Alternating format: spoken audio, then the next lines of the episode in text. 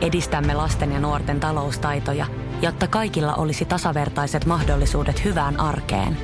Otetaan yhdessä tulevaisuus omiin käsiimme ja rakennetaan siitä parempi. Meillä on jotain yhteistä. OP-ryhmä. Osuuspankit, OP-yrityspankki, OP-koti ja Pohjola Vakuutus ovat osa OP-ryhmää.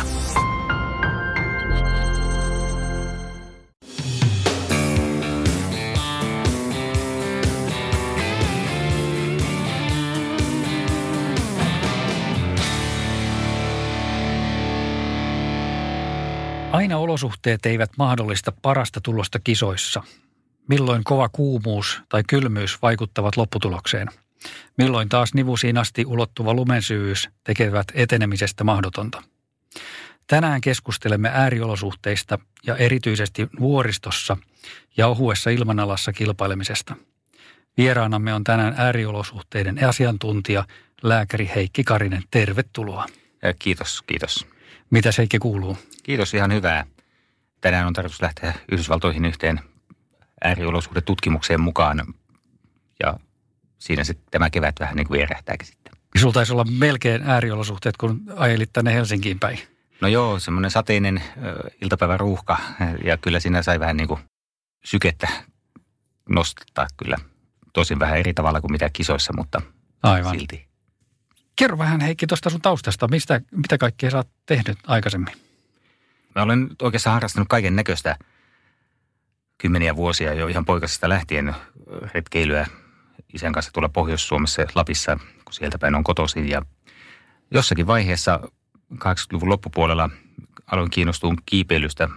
Opintojen loppupuolella piti käydä jotakin vaihto-oppilaspaikkoja eri puolilta maailmaa katselemassa ja silloin tuli käytyä sitten Nepalissa ensimmäinen tämmöinen vaellusretki tekemässä ja kiipeilykipinä jäi siitä ja sen jälkeen on tullut kymmeniä kertoja erilaisia kiipeilyretkikuntia pidetty tuolla Nepalissa, kiipeillyt siellä 6-8 tuhannen metrin korkeudella vuorilla ja jossain vaiheessa tuossa parikymmentä vuotta sitten innostuin selvittämään tarkemmin vuoristotautiin liittyviä ilmiöitä, miten siihen sopeudutaan, miten hoidetaan ja niin edelleen. Ja tuota, aloin tekemään tutkimustyötä vuoristotaudin suhteen, sopeutumiskyvystä korkean ilmanalaan ja siitä tein sitten väitöskirjankin 2013 ja tuota, sitten se väitöskirjahomman jälkeen on tietysti, ja tietysti ennen sitäkin kaiken näköistä työkokemusta ja muuta kartuttanut sitten eri puolilla yhtä lailla viidakoissa, jäätiköillä, Etelä- ja pohjois retkikunnissa ja Himalajan retkikunnissa, siis Mount retkikunnissa. On saanut sellaista käytännön kokemusta sopeutumis- ja suorituskyvystä ääriolosuhteissa. Ja nyt sitten tietysti näitä aavikko ultramaratoneja, semmoinen reilu kourallinen tullut juostua ja selvitettyä sitten myös sitä ihmissopeutumista tämmöisiin kuumiin ja kuiviin olosuhteisiin. Mistä se kiinnostus näitä ääriolosuhteita on sitten lähtenyt liikkeelle? No kai se sitten siinä lääkäriopintojen jossakin vaiheessa alkoi mietityttää, että minkälaisissa olosuhteissa ihminen pystyy suoriutumaan. Tosiasiassa on se, että ihminen asuu maapallolla niin kuin joka puolella ja pystyy toimimaan joka puolella. Ja ne tekijät, mitkä saa tai mahdollistaa se ihmisen elämän ja toiminnan erilaisissa olosuhteissa, niin ne on kauhean kiehtovia, kun no Etelämantereella ei ole vakituista elämää, mutta siellä on tutkimusasemilla kyllä ihmisiä ympäri vuoden asumassa sielläkin. Ja se on hyvin kiehtovaa selvittää, että kun alkuperäisasukkaita asuu joka puolella maailmaa, pois lukien Etelämanner, niin miksei sitten meikäläinenkin siellä mukaan mahtuisi. Mainitsitkin, että olet juossut useampia useampia aavikkomaratoneja, niin millaisia kokemuksia sieltä on jäänyt käteen? Joo, ne on tietysti sellaisia hienoja hetkiä aina lähtiessä ja suunnitellessa. Yleensä kolmantena päivänä, siis kun nämä on näitä tämmöisiä multistage ultria, jossa, jotka kestää viidestä kuuteen päivään, niin yleensä siinä kolmantena päivänä aina miettii, että miksi mä olen taas täällä, että enkö mä edellisestä ottanut opikseni ja sen hetken, kun pääsee siitä yli, niin sitten se taas juoksu sujuu ja kun maaliin pääsee, on niin hieno fiilis, että se alkaa miettimään että mikä mahtaisi olla seuraava. Joo, se on aika tyypillinen noissa pitkissä matkoissa, että jossain vaiheessa tulee semmoinen pieni pudotus sinne ja miettii syntyjä syviä, mutta yleensä seuraavan päivänä ollaan viimeistään jo ilmoittautumassa seuraavaan kisaan. Mites nyt sitten toi Aklimatisoituminen korkeaan ilmanalaan, niin lähdetään siitä liikkeelle. Mitä siellä elimistössä oikein tapahtuu siinä kohtaa, kun siirrytään niin kuin täältä merenpinnan tasosta niin vähän ohuempaan ilmaan? Joo, no ylipäänsä korkeasta ilmanalasta aletaan puhumaan silloin, kun mennään yli 1500 metrin korkeuteen ja varsinaisesti puhutaan high altitude olosuhteista, kun ollaan kahdessa ja puolessa tuhannessa metrissä. Valtaosa ihmistä sopeutuu tästä alaspäin näihin korkeuksiin ongelmitta, mutta sitten yli kahden ja puolen tuhannen metrin, niin se vaatii elimistöltä jo sopeutumiskykyä ja on ihmisiä, jotka ei sopeudu korkealle kuunaan. Ja se on vähän geneettistä pohjaa siinä, että kuka sopeutuu nopeasti, kuka hitaammin. Ja mitä korkeammalle mennään, sitä enemmän se vaatii aikaa ja sitä enemmän se vaatii elimistöltä se sopeutuminen. Että sitten kun mennään 3000, 4000 metriin, niin siellä alkaa vuoristotaudin riski olla jo ihan merkittävä huomioon otettava seikka. Minkälaisia oireita siellä on sitten sen kahden ja puolen tuhannen metrin korkeuden yläpuolella, joita ihminen sitten kokee? Normaalisti kun ihminen alkaa sopeutumaan korkean ilmanalaan, niin syke nousee, siis leposyke nousee aina ja hengitystiheys kasvaa. Eli jos merenpinnan tasolla hengitystiheys on jotain 12-14 kertaa minuutissa, niin tuolla korkealla vuoristossa 2000 metrissä, 3000 metrissä se on tavallista, että semmoinen 18-20 kertaa minuutissa hengitetään. Ja se on ihan normaalia, sitä fysiologia elimistö ottaa sieltä ympäristöstä enemmän happea itselleen, tai sitä vähäistä happea kerätään tehokkaammin. Ja jos sopeutuminen menee hyvin, niin se leposyke palautuu normaaliksi muutaman päivän kuluessa. Hengitystiheys hiukan laskee lähemmäs normaalia, ei välttämättä samalle tasolle kuin merenpinnan tasolla, mutta kuitenkin lähes normaaliksi. Sitten jos tulee, onkin ongelmia tulossa, eli on noustu nopeammin ylös kuin mitä elimistön sopeutumuskyky antaa myöten, niin sitten alkaa tulla näitä ongelmia tämän vuoristotaudin kanssa, että siihen liittyy usein ensimmäisiä oireita on päänsärky, sitten tahtoo tulla muita oireita, pahoinvointia, huonovointisuutta, tasapainohäiriöitä, turvotuksia, uniongelmia, monenlaista pahoinvointia. Ja tuota, pahimmillaan se voi johtaa nesteen tihkumiseen keuhkoihin, eli keuhkoödeemaan tai aivoihin, eli puhutaan aivoödeemasta. Ja nämä on ihan potentiaalisesti hengenvaarallisia tiloja, että niihin kuolee, kuoleekin ihmisiä vuosittain lukuisia. Miten tuommoinen totuttautuminen tyypillisesti tapahtuu sitten korkealle mentäessä, eli kuinka kauan se yleensä kestää semmoinen? Joo, Siinä, se on jokaiselle yksilöllinen ominaisuus, että tiedän kavereita, jotka on kymmenkunta kertaa kiivennyt 4000 metriä ja joka kerta ne on sieltä talutettu tai kannettu tajuttavana alas. Eli vaikka ne menee hitaasti tai nopeasti, niin ei he sopeudu siihen. Siinä ei auta sitten muuta kuin etsiä jotain muita harrastuksia.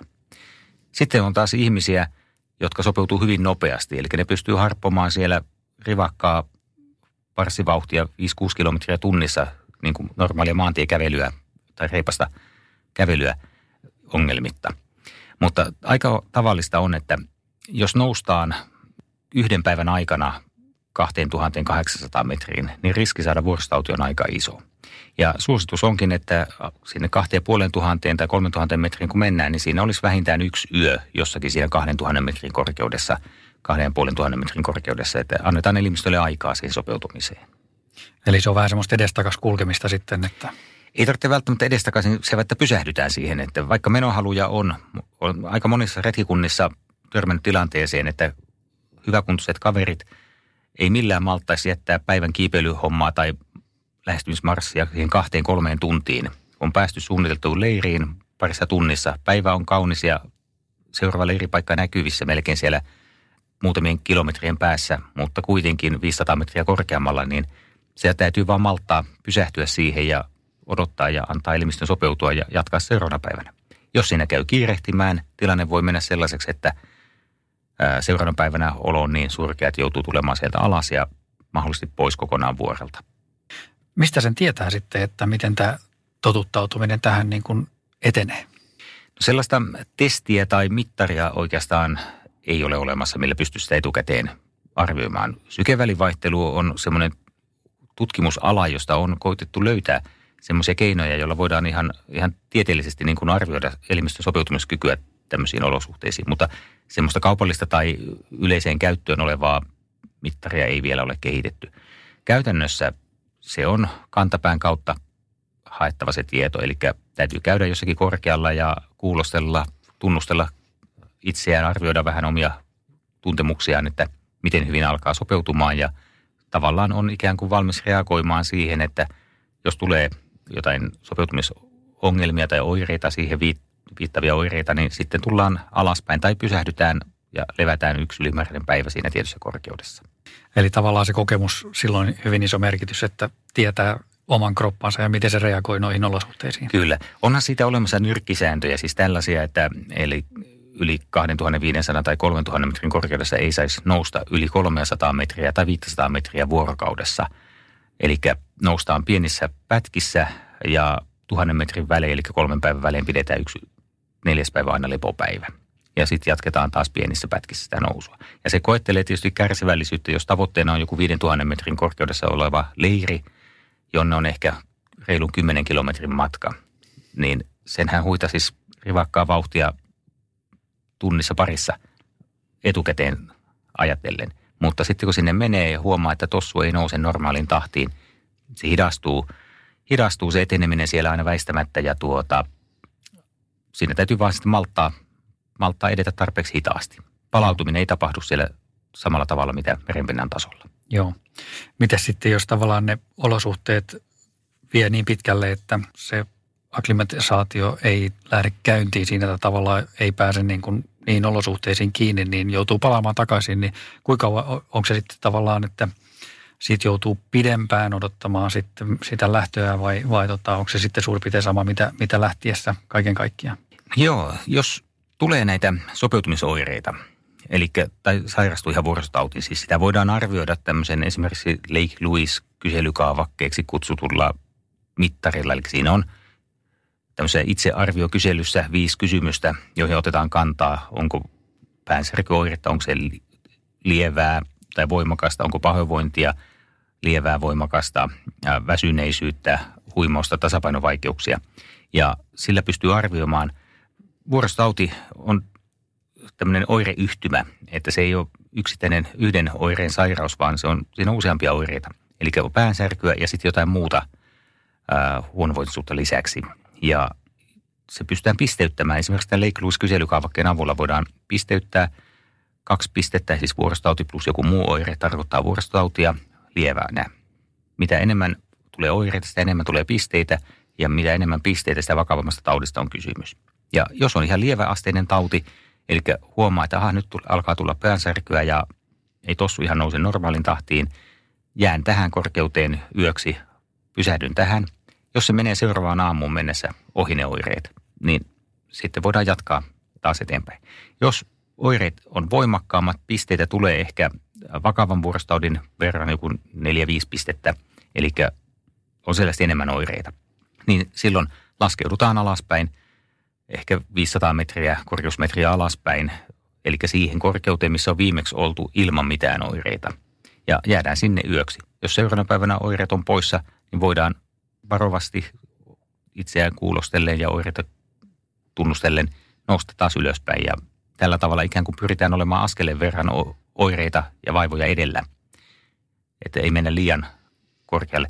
Silloinhan tulee ongelmia sitten, jos ampastaa jonkun harjanteen yli tai jonkun vaikean kruksiksi kutsutun kiipeilyhaasteen yli jonnekin ylängölle, josta huonossa kelissä ei päästä laskeutumaan alas – sää muuttuu, tulee pilvistä, ei päästä alaspäin, sitten tulee oireita siellä, niin sitten se hoitokeinot on sitten jo vähissä, tai sanotaan näitä vähäisemmät. Ja sen takia siinä on niin kuin tämmöinen ennaltaehkäisevä keino tai lähestymistapa on turvallisempi, että ei sitten mene reissu pieleen sen takia, että jouduttaisiin sitten evakuoimaan helikopterilla tai kaverit kantaa selässä sieltä sitten alas. Miten onko sitten näihin sopeutumisoireisiin, niin onko niihin mitään muuta tapaa päästä niistä yli muuta kuin se korkeuden vaihtaminen? Onko mitään niin kuin esimerkiksi nesteytyksen puolesta tai muuten ravitsemuksen puolesta, mitä pystyy tekemään? Joo, on keinoja, jotka pahentaa tilannetta, mutta semmoisia, jotka helpottaisi tilannetta, niin niitä ei hirveän paljon. Ja pahentavista tilanteista tai asioista on tietenkin yksi on tämä elimistön kuivuminen. Eli silloin kun elimistö alkaa sopeutumaan, hengitys tihenee – happoimaistasapaino sen tiheän hengityksen takia muuttuu, koska hiilidioksidia poistuu elimistöstä. Ja silloin munuaiset joutuu erittämään happamia aineenvaihdunta tuotteita enemmän pois elimistöstä, jotta se happoimas tasapaino säilyy. Ja siinä menetetään nestettä. Vuoristoilma on hyvin kuivaa. Jokaisessa uloshengityksessä menetetään nestettä. Eli elimistö kuivuu helposti. Ja se virtsan erityksen lisääntyminen on yksi sellainen merkki, joka ennakoi hyvää sopeutumista. Eli elimistö toimii niin kuin sen pitää. Jos on juonut hyvin vähän, elimistö on kuiva, niin silloin virtsaeritys ei pääse lisääntymään ja silloin se voi ennakoida tämmöisiä ongelmia. Samoin jos virtsaeritys alkaa vähenemään siitä lisääntyvästä juomisesta huolimatta. Toinen tapa hankkia ongelmia on vetää elimistö happivelan puolelle. Eli palautuminen tapahtuu merenpinnan tasolla sitä happivelasta yleensä hyväkuntoisilla hyvin nopeasti. Mutta sitten tuolla korkealla sitä happea ei siellä olekaan saatavilla samalla tavalla. Ja jos on vetänyt oikein kunnolla hapoille, niin se palautuminen ei käynnistykään, vaan keikahdetaan ikään kuin harjanteelta sinne väärälle puolelle, eli vuoristotaudin puolelle. Happivelka, se on varmaan semmoinen, mikä saattaa helposti tulla sitten, jos esimerkiksi puhutaan jostain kilpailusta, joka käydään tuommoisissa olosuhteissa, niin miten semmoiseen, niin kuin, minkä pituinen semmoinen happivelka sitten ylipäätään on ja pääseekö semmoisesta esimerkiksi jonkun kilpailun aikana yli? Joo, siitä toiset sietää happivelkaa hyvin, eli, eli laktaattinen kynnys saattaa olla hyvin korkea. Ja toisilla taas sitten jo pieni, pienikin hapoille meno aiheuttaa ongelmia. Ja tuota, siinä se on myös vähän semmoinen geneettisesti säädelty asia, eli toiset on siinä mielessä parempia kuin toiset. Ja pääsääntö on kuitenkin se, että sitä happivelkaa tai hapoille vetämistä pitäisi pyrkiä välttämään ainakin siinä sopeutumisvaiheessa mahdollisuuksien mukaan. Että jos on tarkoitus mennä ylöspäin, niin sitä hapoille menemistä pitäisi pyrkiä välttämään ihan viimeiseen saakka. Ja esimerkkinä voi olla tällaiset, että kun mennään hotelliin, lennetään johonkin vaikka Bolivian pääkaupunkiin Lapatsiin. Se on, lentokenttä on 4000 metrin korkeudessa. Tullaan koneesta ulos, ilma tuntuu vähän painostavalta tai hengitys kovin raskaalta, mennään hotelliin, on matkalaukut mukana. Ajatellaan, että tässä ollaan sen verran hyväkuntoisia, että ei tässä mitään pikkoloa tarvita laukkuja kantamaan, että heitetään reppu selkään ja rivakasti mennään portaat siitä ylös – ja se saattaa olla jo semmoinen pieni ponnistus, joka vetääkin hapoille jalat niin, että siitä ei ala palautumaan ja iltasella onkin sitten jo kova päänsärky ja seuraavana aamuna tosi huono olo. Okei, eli se voi lähteä liikkeelle todella todella pienestä. Kyllä. Mun ohjeeni korkealla liikuttaessa niin on aina ollut se, että pitää kiiruhtaa hitaasti. Eli semmoisia reippaita liikkeelle lähtöjäkin, pieniä ponnistuksia tai nopeita liikkeelle lähtöjä. Siis just tyypillisesti sellainen, että, että heitetäänpäs nyt kamat kantoja, lähdetään tuonne, viedään autoon tavarat, lastataan ajoneuvo sillä rivakkaa vauhtia. Niin se saattaa pistää osan porukasta puuskuttamaan, osa toipuu siitä rasituksesta, mutta joillakin se saattaa keikauttaa sitten vuoristotaudin puolelle sen kehityskulun. Eli täytyy liikkua sillä tavalla hivenen hidastetusti, että pyritään välttämään sykkeen nostamista tarpeettomasti ainakin siinä ensimmäisten päivien aikana. Sitten kun alkaa olla sopeutunut siihen korkeuteen, niin sitten pystyy kuormittamaan itseään enemmän ja sitten se ei ole enää niin herkkä se vuoristotaudin tulemistilannekaan, kun se akklimatisoituminen on edennyt tarpeeksi pitkälle. Eli tässä on selvästi niin kuin alussa on hyötyä näistä vähän loivemmista liikkeistä. Kyllä, ilman muuta. Monesti kun ajatellaan, että kuka on suurimmassa riskissä saada vuorostauti, niin yksi riskiryhmä on hyväkuntoiset nuoret miehet, joilla on menohaluja kovasti, mutta ei, ei ole malttia istahtaa alas ja huilata tai, tai hidastella siinä nousussa. Monesti on kiire saada leirit pystyyn ja päästä eteenpäin ja päästä esimerkiksi kiipeilyretikunnat sinne varsinaiselle kiipeilypaikalle, missä sitten vasta toiminta alkaa, mutta täytyy muistaa, että se matka on matkaa sitä alusta asti. Mitkä on semmoiset tyypilliset virheet, mitä tehdään tuon tyyppisissä retkissä sitten?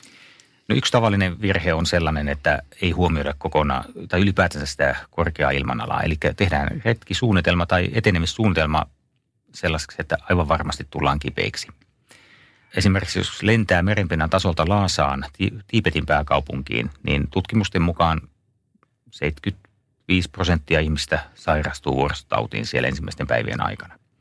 Samoin matkailijat usein menee Peruun, kun Matsu Pitsua halutaan päästä katsomaan tai lennetään Kutskoon, joka on semmoinen turisti, turistien suosima alue siellä. niin lennetään ensin sinne pääkaupunkiin Limaan merenpinnan tasolle. Siellä ihmetellään maailman menoa muutama päivä ja sitten ampastaan suoraan sinne kolme ja puoleen neljän tuhanteen metriin lentäen sinne Kutskoon. Ja ollaan siellä se kaksi-kolme päivää todella kipeitä, oksennellaan ja lasketaan vaan minuutteja ja tunteja, että milloin täältä pääsee pois. Katsotaan jälkikäteen valokuvia, että tällaista siellä oli. Eli tämmöiset epärealistiset tai liian nopeat noususuunnitelmat, se on yksi iso, iso ongelma. Että se täytyy siinä vaan malttaa ja varata aikaa. Miten onko sitten niin kuin tässä sopeutumisessa niin jotain asioita, joita pitäisi ottaa huomioon esimerkiksi lääkityksen suhteen? No joo, on tietysti sellaisia ihan perussairauksia, jotka voi vaikuttaa siihen sopeutumiseen tai toimintakykyyn ylipäätänsä. Oikeastaan kaikki sellaiset sairaudet, jotka ahtauttaa keukoputkia tai vaikuttaa hapen saantiin. Joku tämmöinen krooninen ahtauttava keuhkoputken tulehdus, mikä on tupakoijilla aika yleinen. Tai sitten joku muu sellainen, no huonossa tasapainossa oleva astma esimerkiksi voi vaikuttaa siihen. Eli se vaikuttaa siihen hapen saantiin. Samoin pitkälle edennyt sydämen vajatoiminta, eli sydän ei pysty lisäämään tehoa. Eli tämmöiset perussairaudet voi vaikuttaa siihen toimintakykyyn. Sitten lääkkeistä oikeastaan sellaiset lääkkeet, jotka vaikuttaa hengityksen säätelyyn, eli keskushermoston kautta vaikuttavat kipulääkkeet on sellaiset, mitkä heikentää tilannetta, eli, eli ne altistaa hiukan vuorostaudille. Sitten on taas lääkkeitä, joilla pystytään hiukan boostaamaan sitä sopeutumista. Ja yleensä en ole suositellut tämmöistä ennaltaehkäisevän lääkityksen käyttämistä, vaan on suositellut, että tehdään ne noususuunnitelmat sellaiseksi, että elimistö ehtii sopeutumaan. Lääkkeissä on aina omat haittavaikutuksensa ja se yleisin lääke, mitä käytetään, on asetatsalamiidi, eli sen kauppanimi on diamoksi. Silloin, jos noususuunnitelma edellyttää semmoista korkean riskin nousua, eli joudutaan nousemaan enemmän kuin suositukset on, eli se mitä mainitsin aikaisemmin se 300-500 metriin per päivä.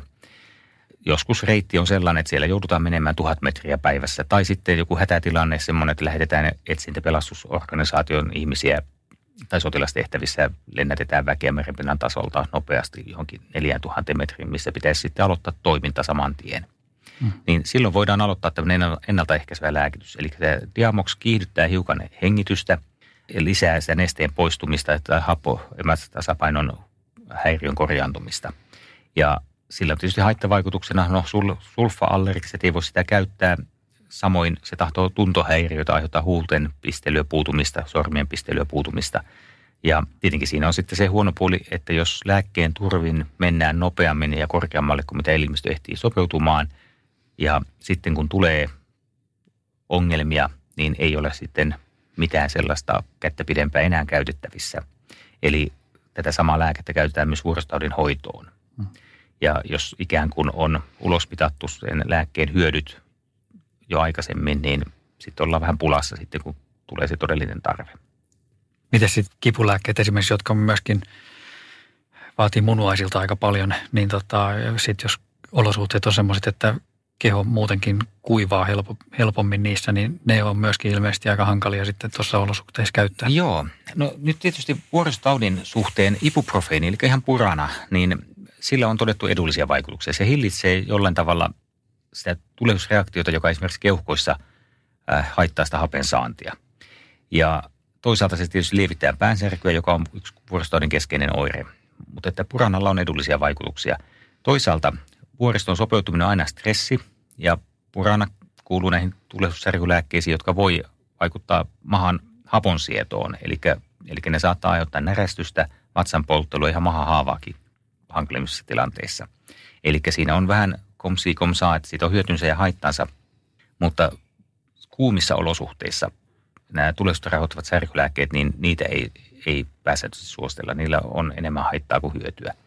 Eli aavikkomaratonilla esimerkiksi nämä särkylääkkeet voisi ajatella, että on hiukan päänsärkyä, lihaskipuja edellisen päivän etappien jäljiltä, niin puranasta olisi siinä, totta kai se auttaa oireisiin, mutta kun siellä on sitä kuivumista, niin se kuormittaa munuaisia ja sitten se vaikuttaa siihen lämmön säätelyjärjestelmään.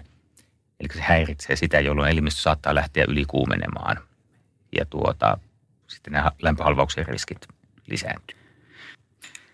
Mites nyt sitten, jos otetaan semmoinen tilanne, että ollaan lähdössä esimerkiksi tuommoiselle retkelle tai ehkä jopa sitten kisaamaan sinne niin johonkin korkeampiin ilmanaloihin, niin mitäs asioita on semmoisia, mitä voisi tehdä täällä niin kuin merenpinnan tasolla etukäteen? No näitähän on tutkittu aika paljon ja kyllä nämä suomalaisten hiihtokarpaasien kehittämä ja käyttämä Alppimaja on yksi sellainen, mistä on kyllä hyötyä, mutta jotta siitä saa hyötyä, niin sitä pitää käyttää kyllä todella paljon. Että kaksi tuntia päivässä on ihan homeopaattista hoitoa, eli sitä pitäisi niin kuin 12 tuntia päivässä useita päiviä peräkkäin viikon ajan käyttää. Eli, eli se vaatii aika paljon järjestelyjä. Se on yksi tapa. Sitten toinen tapa on käydä ennen kisaa jossakin korkealla sopeutumassa. Eli mennään johonkin resorttiin tai hotelliin, joka on tarpeeksi korkealla ja siellä vietetään kivaa aikaa muutama päivä ennen varsinaista kisaa. Liikutaan kevyesti, sellaista kevyttä liikuntaa harrastetaan, ei mitään kovaa harjoittelua enää. Elimistö tottuu siihen korkeuteen, sitten laskeudutaan sieltä alas ja siirrytään sinne niin kuin päivän kahden kuluessa sinne toiminta-alueelle. Elimistö on sitten jo vähän tälleen preaklimatisoitunut. Ja se on yksi tapa, mitä voidaan tehdä. Ja sitten tietenkin se usein kisoissa, tai siis on oikeastaan kahdenlaisia kisoja. On sellaisia, jotka ilmoitetaan vain se alkamisaika, että silloin kaikki paikalle ja sitten kun pamahtaa, niin lähdetään juokseen.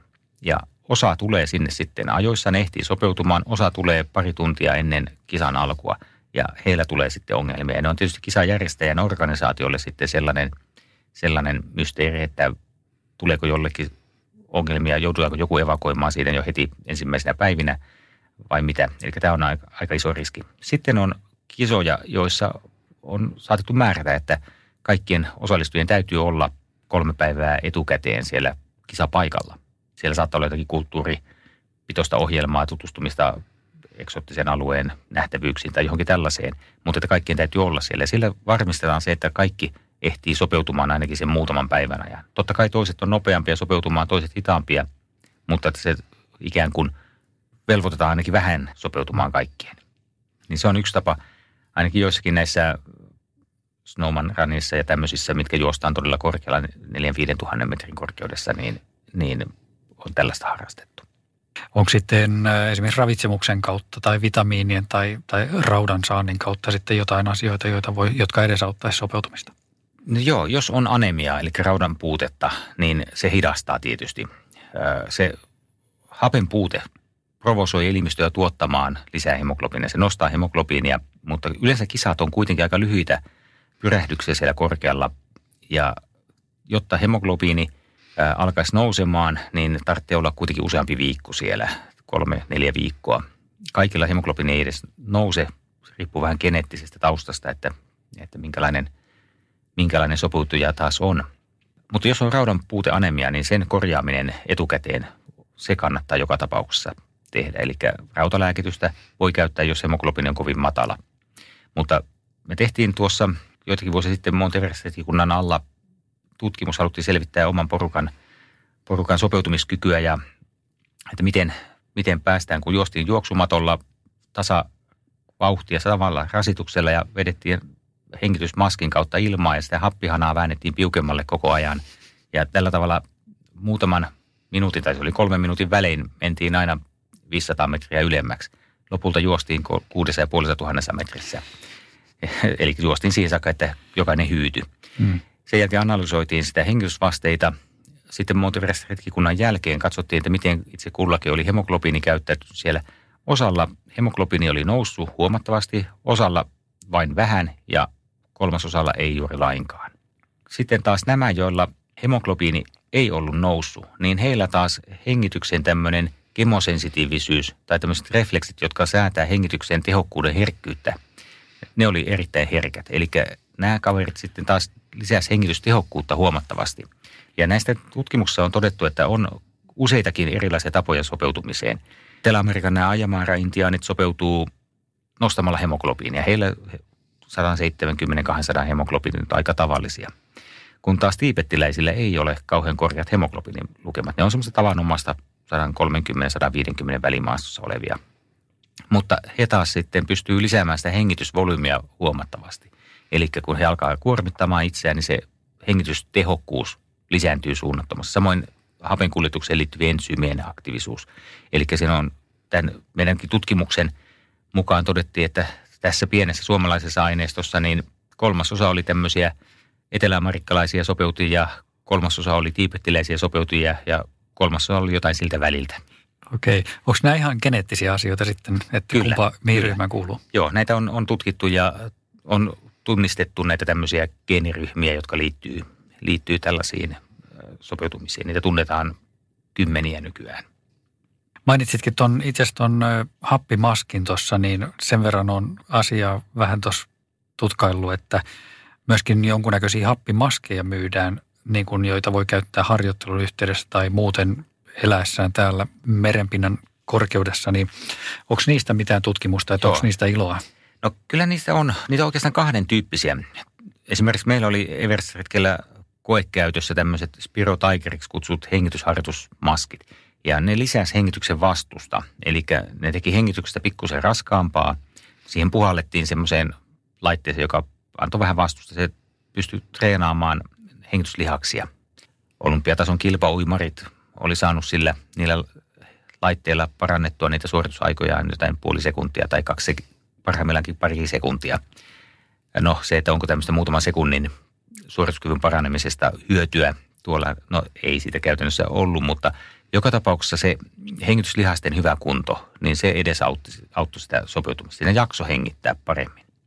No sitten toinen maskityyppi on tämmöiset, jotka altistaa hapen puutteelle, eli niissä on suodatin, joka vähentää sitä hapen saantia. Sotaväen käyneet, tai aika monet on testannut tämmöisiä kaasunaamariharjoituksia, että jätetään luukku kiinni ja hengitetään suljetun laitteen läpi. Mm. Eli siitä saadaan hyvin vähän happea ja se kyllä aiheuttaa tukehtumisen tunnetta. Ja se kyllä myös provosoi elimistöä sitten hengittämään tehokkaammin, käyttämään tehokkaammin sen vähäisen hapen, mitä saa. Eli näitä voidaan käyttää kyllä. Aika vähän niitä käytetään, koska ne ei ole kauhean tehokkaita ja ei ole kauhean miellyttäviä. Ja ne vaatii kyllä aika sitkeää käyttöä. Vähän saman tyyppiin kuin nämä alppimajat, että ne täytyy useita tuntia päivässä tehdä, jotta niillä olisi oikeasti vaikutusta. Eli sillä pitäisi periaatteessa sitten jopa nukkua. Kyllä, että useita tunteja päivässä pitäisi olla ja venäläiset kehitti joskus aikanaan semmoisen teräskypärän. Se näytti, näytti kyllä semmoisen sinkkiämpäriltä, jossa oli pieni venttiili, jonka läpi sitten hengiteltiin ja kyllähän ne kuvat, mainosmies niitä meillekin tarjosi käyttöön, mutta ne oli niin hupasan näköisiä, että ei niitä kehdannut käyttöön ottaa. Joo. Mitäs sitten, kun ollaan itse kisassa, nyt me ollaan vähän valmistauduttu kisaan ja, ja tota, tultu kisapaikalle, niin ilmeisesti kuitenkin semmoinen, puhutaan joistain päivistä, että esimerkiksi tuommoiseen kolmeen neljään tuhanteen metriin sopeuduttaisiin, niin, niin tota, miten sitten itse kisassa, niin mitäs, mitä kaikkea siellä voi tapahtua nyt sitten, jos kysymys on esimerkiksi jostain juoksukilpailusta? No joo, siinä jos kuormittaa itseään enemmän kuin mitä elimistö sietää. Niin, Eli tulee sitä happivajetta. Kyllä, niin se saattaa aiheuttaa sen, että alkaa kehittymään vuorostaudin oireita. Pahimmillaan keuhkoödeema. Keuhkoödeeman riskitekijöitä on fyysinen ponnistelu. Ja tuota, mulla on itsellä omakohtaista kokemusta tällaisesta, kun Degravanin patan kanssa oltiin kiipeämässä Uluk Mustakille, anteeksi, Putrun Himalille tuolla Nepalissa aikanaan. Ja siellä sitten paluumatkalla löydettiin omasta leiristä, tai siinä oli tullut yksi kaveri, jonka oli tarkoitus olla poistunut sieltä omia aikojaan, mutta hän ei ollutkaan päässyt. Hän oli sairastunut vuorostautia ja me löydettiin hänet huonossa kunnossa siellä ja hän oli keuhkoidemassa ja aivoidemassa ja tai melkein tajuttomana jo siinä vaiheessa. Ja mä jäin häntä hoitamaan muiden lähtiessä hakemaan apua lähimmistä kylistä. Ne oli aika hankala matkan päässä ne lähikylät. Siinä saatiin järjestettyä helikopteriavakointi ja tuota, mä sain sitten radiolla tiedon, että kopteri olisi tulossa – noin kolmen tunnin päästä mä ajattelin vähän valmistella kaveria etukäteen ja otin sen teltasta ulos, heitin palomiehen otteella selkään ja kannoin semmoisen ehkä 2-30 metriä pienen kukkulan päälle. Mä ajattelin, että tähän kopterin hyvä laskeutua. Ja tuota, otin radiolla sitten yhteyden äh, sinne äh, tukiasemaan ja sitten kuulin, että ei se kopteri tulekaan, että se tulee vasta seuraavana päivänä. No sitten heitin kaverin takaisin selkään ja kannoin sinne teltta ja tungin sinne makupussiin ja laitoin sinne paikalleen. Ja sen jälkeen tämä ponnistus oli sellainen, että ei enää hengitys tasaantunutkaan ja syke ei laskenut. Se ensimmäinen ponnistus sinne mäen päälle kävellessä, Niin tietysti siinä puuskutti jonkun aikaa, mutta siinä kun huilas hetken, niin syke laski tavanomaiseksi, mitä siinä korkeudessa se oli ja tuota, hengitys tasaantui. Mutta sitten kun tein sen toisen kerran saman homman, niin ei enää tapahtunutkaan sitä palautumista ja illan mittaan alkoi kertyä nestettä keuhkoihin ja se oli tietysti pitkä yö siinä vähän niin kuin laskea tunteja, että kuinka pitkään siinä pystyy sitä tajutonta potilasta nesteyttämään ja hoitamaan, kun huomasi, että kun kävi selälleen makaamaan, niin keuhkot täytti niin paljon nesteellä, että ei pystynyt hengittämään, että oli pakko olla vähän niin kuin puoliistuvassa asennossa. Ja sitä mukaan, kun keuhkot pikkuhiljaa täyttyi enemmän ja enemmän nesteellä, niin joutui olemaan enemmän pystyasennossa ja lopulta sitten ei pystynyt kallistamaan itseä lainkaan. Ja, ja siitä sitten kun arvioi sitä, että kuinka paljon sit, siis aamulla sain sitten radioviestin, että se kopteri oli lähtenyt jo liikkeelle, että se oli tiedossa, että se on tulossa. Ja kun laskeskelin sitä, että kuinka monta tuntia siinä menee vielä ennen kuin se pääsee sinne paikalle, niin sitä pystyy arvioimaan, että missä vaiheessa viimeistään täytyy itse lähteä sieltä alas, että, että ei, ei keuhkot mene ihan umpeen. No, sitten se tuli se kopteri sinne aikana. Mä vähän ennen sitä kopterin tuloa laskeuduin muutama sata metriä alaspäin itse ja tuota, sai sillä, kun ilmanpaine lisääntyy, niin se alkaa työntää sitä nestettä pois keuhkoista, niin sai oman toimintakyvyn tavallaan palautettua vähän paremmaksi. Ja kopteri poimi minut kyytiin ja neuvoin sitten reitin, missä, mistä se tajuton potilas löytyy ja otettiin se kaveri kyytiin sinne koneeseen ja kaiken sen touhuamisen ohessa sitä ei, itse en edes huomannut, että kuinka väsynyt tai voimaton olinkaan, että se viimeinen pätkä, kun kopteri oli lähdössä nousuun, minä heitin sitten vielä reput sinne luukusta sinne sisälle ja piti kiivetä semmoiset metrin mittaiset portaat sinne, niin niitä ei meinannut jaksaa millään. Se lentomekanikko joutui sitten vetämään sitten käsistä sinne koneen sisälle. Kone oli jo lähdössä lentoon siinä. Eli tämmöinen fyysinen ponnistus voi keikauttaa sen keuhkoedemän puolelle. Eli siinä täytyy kuulostella, kun kisassa on sopeutunut tiettyyn korkeuteen. Siinä saattaa olla harjanteita, joku Kobi Marssi tai, tai tämän tyyppiset, niin korkealla ylängöllä juostavat kisat, niin niissä saattaa olla niitä harjanteita, joita joudutaan ylittämään ja tullaan alemmaksi. Ja totta kai harjanteen niin kuin alkumatkan voi pinkoa sen, minkä reisistä irti saa, mutta se saattaa kostautua siinä sitten siellä harjanteen loppuosassa tai toisella puolella sitten, että ei enää palaudukaan siihen. Eli siinä pitäisi niin kuin alusta asti vähän seurailla omaa sykettä, ettei vedä ihan maksimisykkeelle ja tuota, tietenkin siinä juostessa pitäisi olla sillä tavalla sinut itsensä kanssa, että tietää, kuinka kovaa uskaltaa sitten vetää, miten kovalla sykkeellä. Ja heti jos tuntuu, että nyt ei tunnu hyvältä, niin sitten pitää niin kuin hellittää sitä, että hammasta pureen ei pidä painaa eteenpäin. Joo, siinähän syke kuitenkin varmaan on luonnostaan jo jonkun verran kohollaan, kun, kun tota juoksusta on kyse. Että, Kyllä. Että, tota, siinä mielessä on varmaan aika, aika hankalaa seurata sitä, jos ei ole semmoista niin kuin aikaisempaa referenssipistettä, että mihin verrata. Joo, jos on ensimmäistä kertaa korkealla, niin silloin se joutuu vähän niin kuin kantapään kautta sen kokemuksen hakemaan, mutta toisaalta semmoinen vähän niin kuin varovaisempi suhtautuminen siinä alkuvaiheessa maksaa kyllä itsensä takaisin, että jos vetää hapoille heti alkuun, niin sitä voi olla kantokunnossa siinä jo puolen päivän paikkeilla ja sitten se homma tyssää siihen, että, että semmoinen hitaasti kierruhtaminen toimii tässäkin. Joo. Onko siellä jotain muita asioita, joita on hyvä seurata sitten sen kilpailun aikana? Jonkun verran on, on mittailtu näitä happisaturaatioita, jotka kertoo hiukan siitä, että kuinka paljon elimistö, elimistön hapenkuljetuskapasiteetista on käytössä. Eli se kertoo hiukan siitä happikuljetusketjun tehokkuudesta. Se on alkuun huono, mutta sitten paranee sitten sopeutumisen myötä. Eli elimistö ottaa tehokkaammin happea siitä ympäristöstä. Niitä on käytetty näitä happisaturaatiomittauksia sen sopeutumisen arviointiin ja mäkin tein ihan, tai tein yhden tutkimuksen siitä, että rasituksen aikana siis verrattiin lepohappisaturaatiota rasituksen aikaiseen ja millä tavalla se ennakoi vuorostaudin kehittymistä. Ja kyllä sillä on selkeä yhteys siinä, että, että jos rasituksen aikana saturaatiot putoaa, että elimistö ei pysty ylläpitämään sitä semmoista normaalia korkeuteen nähden normaalia happisaturaatiomäärää, niin se ennustaa sitten kyllä ongelmia. Itse on menossa tuossa elokuussa niin Coloradon juoksemaan semmoisen kilpailuun, mikä juostaan 3-4 kilometrin korkeudessa ja kyseessä on 100 mailin kilpailu siellä ja aikaraja taitaa olla siellä 30 tunnin kieppeillä, niin ne on kuitenkin semmoisia aikoja, että siinä aikana semmoinen esimerkiksi keuhkoedema saattaa jo iskeä päälle. Kyllä. Tuollaisessa kisassa on tärkeää, että sinne menee riittävän ajoissa sinne pelipaikalle, että antaa elimistölle aikaa sopeutumiseen. Sitten kun on sopeutunut siihen korkeuteen, niin sitten sillä pystyy kyllä kuormittamaan itseä kovastikin. Eli, eli voi vetää ihan maksimisykkeellekin, mutta se täytyy olla elimistö sopeutunut jo siihen. Ja aika tavallista on, että jos mennään tuonne Coloradon esimerkiksi hiihtokeskuksiin, ne on tyypillisesti 3000 metrin korkeudessa. Lennetään Denveriin, ehkä New Yorkista tai itärannikolta lähdetään, lennetään Denveriin, joka on 1600-2000 metrin korkeudessa. Ja sieltä hypätään autoon ja ajetaan saman tien siihen muutaman tunnin matkan päässä oleviin keskuksiin. Ja seuraavana aamuna päätä särkee ja on tosi pöhnäinen olo. Eli jo pelkästään Denveriin ajaminen sieltä keskilännen tasangoilta tai siirtyminen sinne, niin tuottaa noin 20 prosentille ihmisistä vuoristotautia.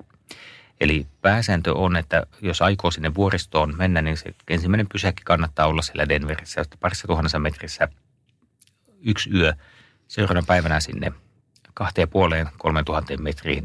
Ensimmäisenä päivinä ei minkäänlaista kovampaa rasitusta, ihan kävelyä ja tutustumista ympäristöön ja paikkoihin. Ei tarvitse nyt ihan paikallaan makoilla kuitenkaan siellä, että kyllä siinä saa pikkusen rasittaa itseä, mutta hyvin kevyttä.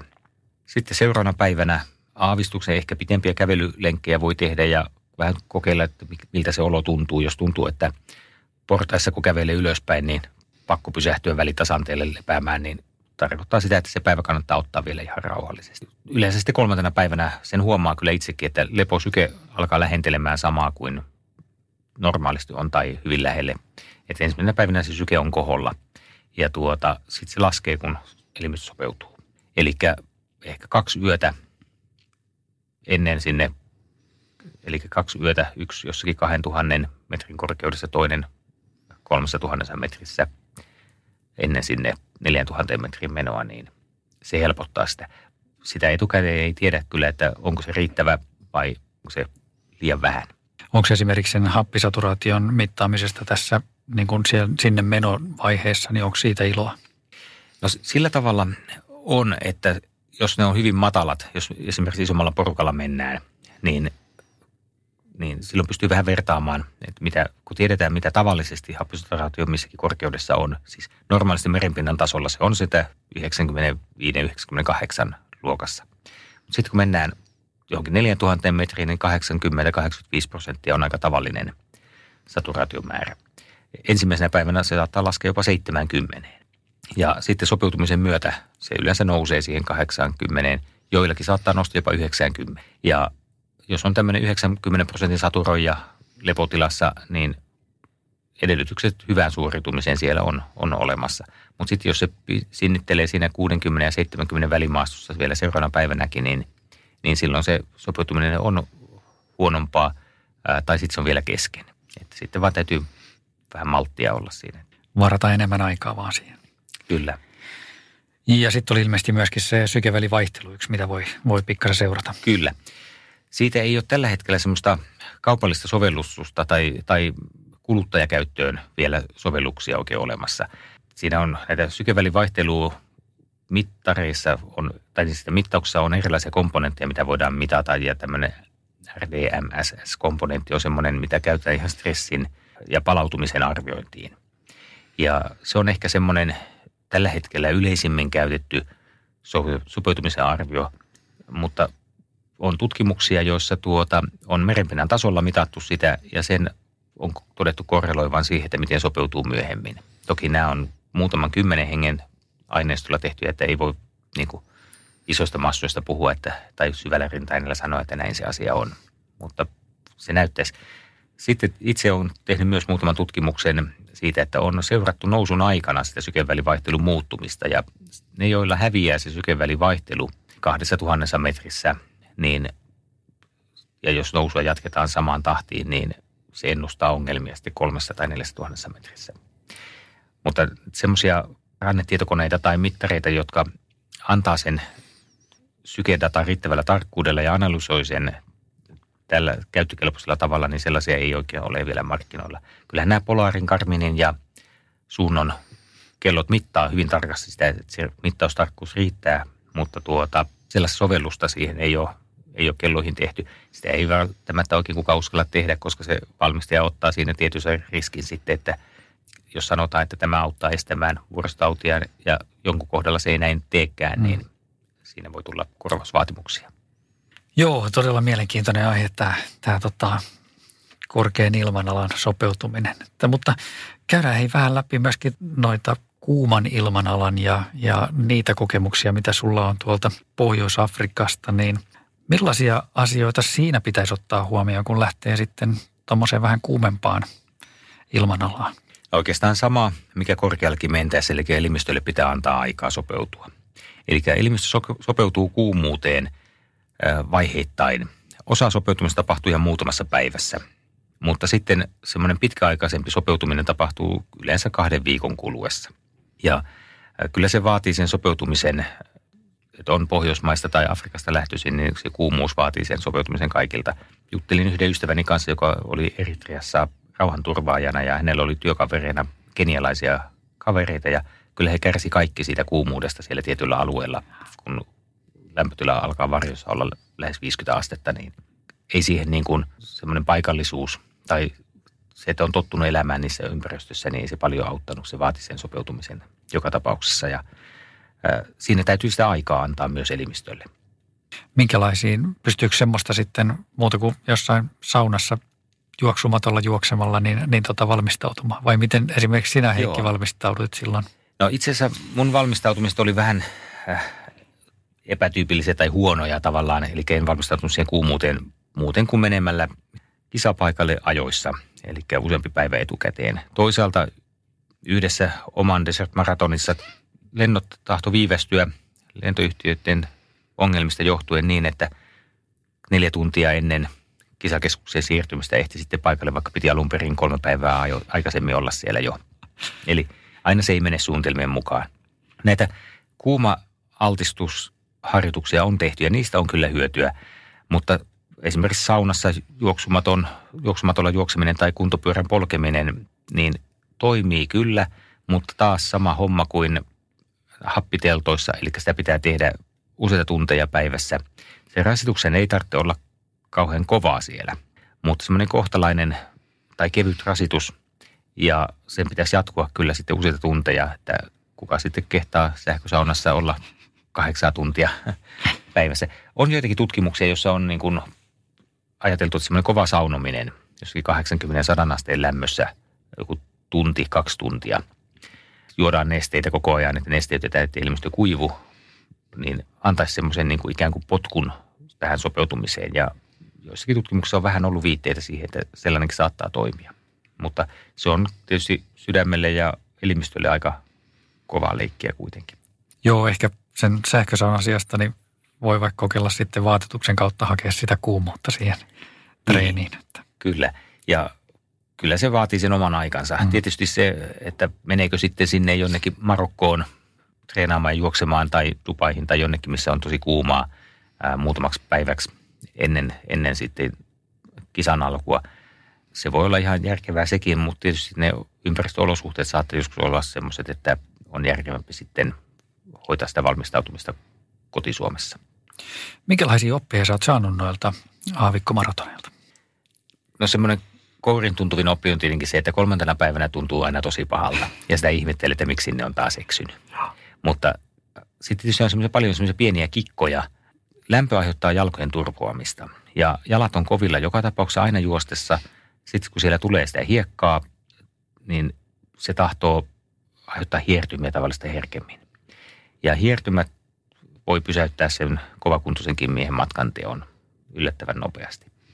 Yksi semmoinen kikka, jota on joskus kokeillut, niin on se, että lähtiessä laitetaan, ostetaan kengät, jotka on pari numeroa liian isot. Sinne pistetään kahdet pohjalliset alle ja sitten kun lähdetään juoksemaan, ne istuu siinä vaiheessa hyvin. Sitten kun jalat alkaa turpoamaan, niin otetaan sieltä yhdet pohjalliset pois.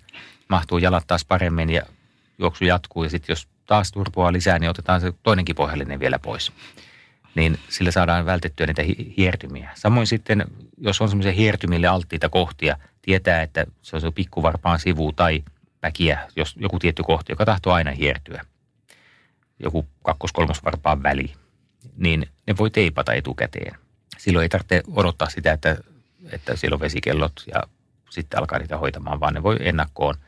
Eli se jalkojen hoitaminen ja niistä huolenpito näissä aavikkomaratoneissa, se on semmoinen, mihin kannattaa oikeasti satsata.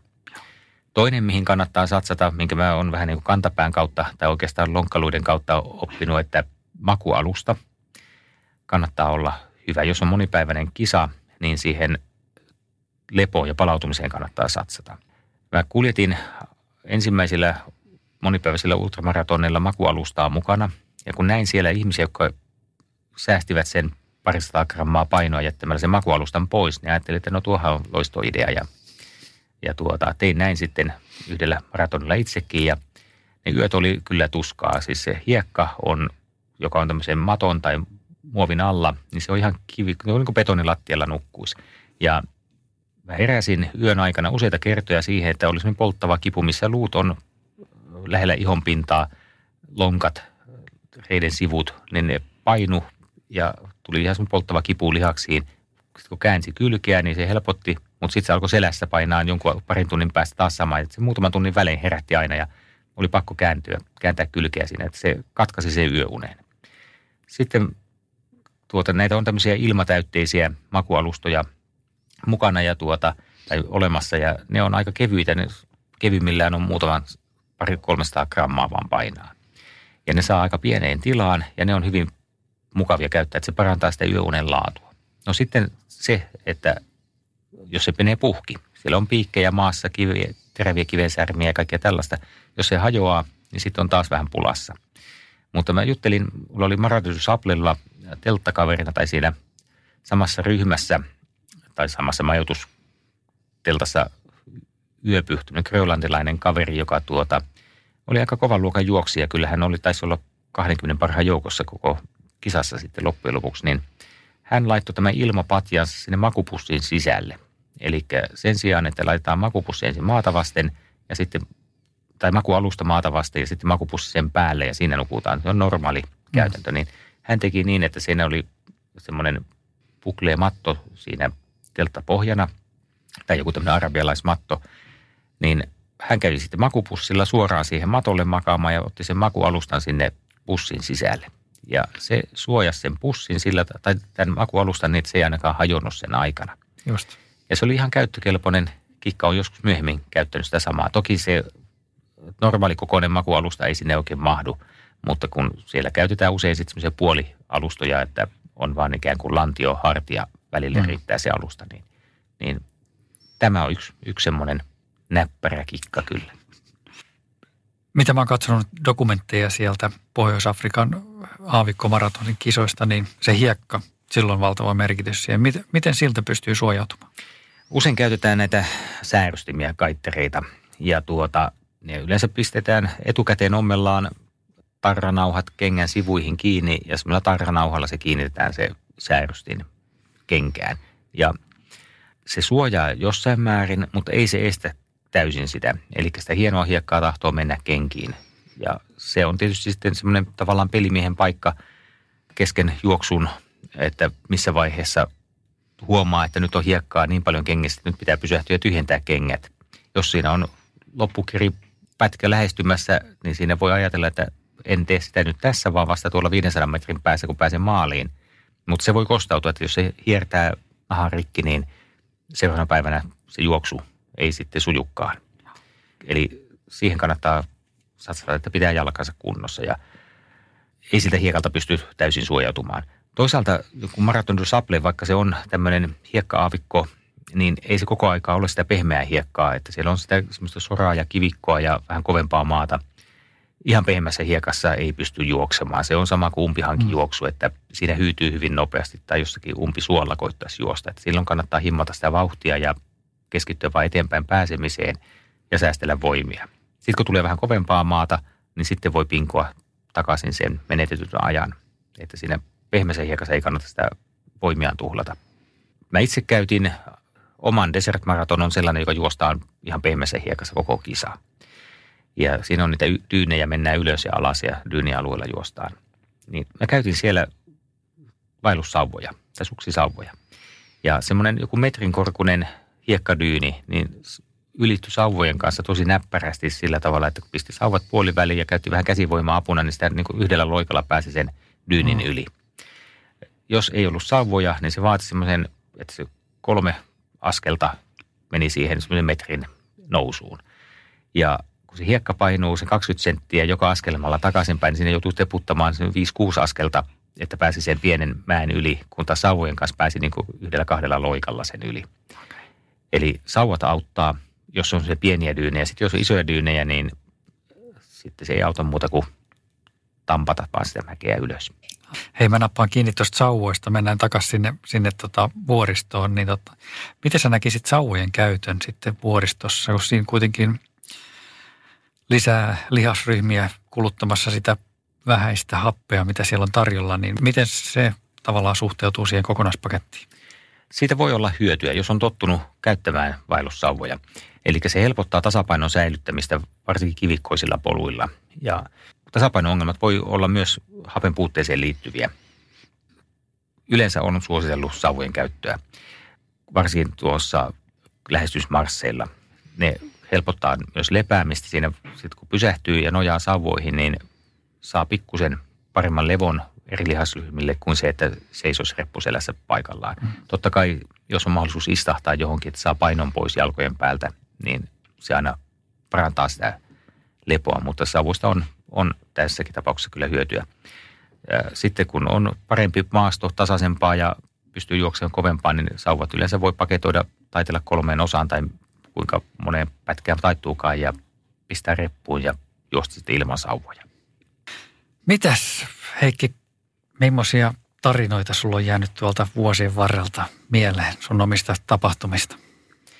Kyllähän siellä tietysti onneksi, vaikka on kaikenlaista tapahtunut, niin onneksi omalle porukalle tai omille retkikuntaryhmille ei ole mitään vakavia vahinkoja sattunut. Toki ollaan oltu mukana pelastamassa muita etsitty kadonnutta retkeilijää Grönlannissa, evakuoitu tajutonta vuorostautipotilasta Nepalissa, kannettu ampiaisen pistosta anafylaksisen reaktion saanutta vaihtajaa viidakossa. Eli kyllähän näitä monennäköisiä kokemuksia on tullut. Yksi semmoinen mielenkiintoinen juttu tuossa 2006 toimin Pohjoisnapa retkikunnan lääkärinä ja en ollut tosi siinä Pohjoisnavalle hiihtämässä sillä kertaa, mutta tuota, toimin sen ryhmän lääkärinä ja kaveri sai siellä sitten noin 300 kilometriä etelään Navalta niin kolme litraa kihua vettä syliinsä ja sai pahat palovammat reisiin. Kunnon rakkulat tuli sinne polvitaipeisiin ja nivusseutuun ja siinä oli etukäteen ajateltu tämänkin tyyppisiä että vahinkoja, jos sattuu, niin se yli kämmenen kokoinen palovamma johtaisi aina evakuointiin. Ja tuota, nyt tulikin näin laaja palovamma. Toki se oli aika pinnallinen. Mä katselin kuvista, satelliittipuhelimella lähetetyt kuvat siitä ja arvioitiin, että tämä nyt ei loppujen lopuksi näytä ihan niin pahalta kuin miltä se äkkiseltään kuulostaa. Ja sovittiin, että jos kaveri saa kivut hallintaan saadaan sillä tavalla paikattua ne rakkulat, että hän pystyy hiihtämään eikä hidasta ryhmää, ei tule infektiooireita, niin ei tarvitsekään lähteä vielä evakuoimaan. Kyllä siinä sormi oli punaisella napilla pitkään, pitkään mutta sitten muutaman tunnin seurannan jälkeen todettiin, että tilanne näyttää rauhoittuvan ja kaveri pystyy hiihtämään ja eihän meillä siteitäkään riittänyt niitä kaikkien haavojen tai vammojen suojaamiseen, niin siinä jouduttiin alusvaatteita leikkaamaan lisää siteiksi ja ne saatiin teipattua suojattua sillä tavalla, että pystyi jatkamaan hiihtämistä. Seuraavana päivänä oli vähän kevennetty varustus, mutta sen jälkeen kaveri tuli muiden mukana normaaliin tahtiin ja kolme viikkoa myöhemmin sitten pääsi Pohjoisnavalle. No niin. Ja tuota, mä olin sitten heitä vastassa, vastassa sitten siellä ja taristettiin nämä haavat tuota ja kuinka ollakaan, niin ne oli alkanut jo parantamaan siinä. Vaikka yleensä ajatellaan, että ääriolosuhteissa kun mennään, niin ollaan niin kiikun kaakun, että siellä ei toipumista pääse tapahtumaan, mutta kuinka ollakaan ihmisen sopeutumis- ja toimintakyky taas yllätti, mm. yllätti ja tosiaankin kaverilta oli alkanut haavat paranemaan hyvin. Olihan siinä vielä hoidettavaa sen jälkeenkin, mutta, mutta tuota, tämmöinen oli ihan semmoinen mielenkiintoinen opetus sieltä. Mitäs Heikki lopuksi vielä, niin mitäs sulla on tässä tuleville ajoille suunnitelmissa? No joo, nyt on tosiaankin tänään menossa Yhdysvaltoihin äh, tämmöiseen Mars-tutkimushankkeeseen mukaan. Siellä on tarkoitus simuloida lääketieteellisiä ongelmia eri planeetoille tapahtuvissa retkikunnissa. Se on ihan mielenkiintoinen haaste. Tiedä sitten, jos 20 vuoden päästä sinne sitten pääsee punaiselle planeetalle tutustumaan olosuhteisiin. Mutta tämä on ihan hauska, hauska haaste. Siellä on Jutahissa tuota, rakennettu aavikolle tämmöinen avaruusasema, joka, jossa pystytään simuloimaan Marsin ympäristöolosuhteita ja tavallaan avaruusasemalla asumista ja toimintaa. No se on nyt tässä nyt tämmöinen niin kuin lähipäivien niin kuin mielenkiintoisia haaste ja kyllä sitten tuota erilaisia juoksutapahtumia tulee tässä kovasti polttelee nämä, nämä tuota For Desert-sarjan kisat, että, että Kobi, Namibia ja Atakama, Haavikon ylitys ja Etelä-Mantereella viimeisin. Ne on semmoiset, vielä ei ole kyllä tarkempaa suunnitelmaa, enkä vaimonkaan kanssa on niistä jutellut, että missä vaiheessa sitten, mutta, mutta kyllä ne siellä takaraivossa on muhimassa. Me toivotetaan polkupurinoista onnea näille keskusteluille vaimon kanssa ja toivottavasti ne toteutuu mahdollisimman nopeasti. Kiitoksia todella paljon tästä haastattelusta. Kiitoksia.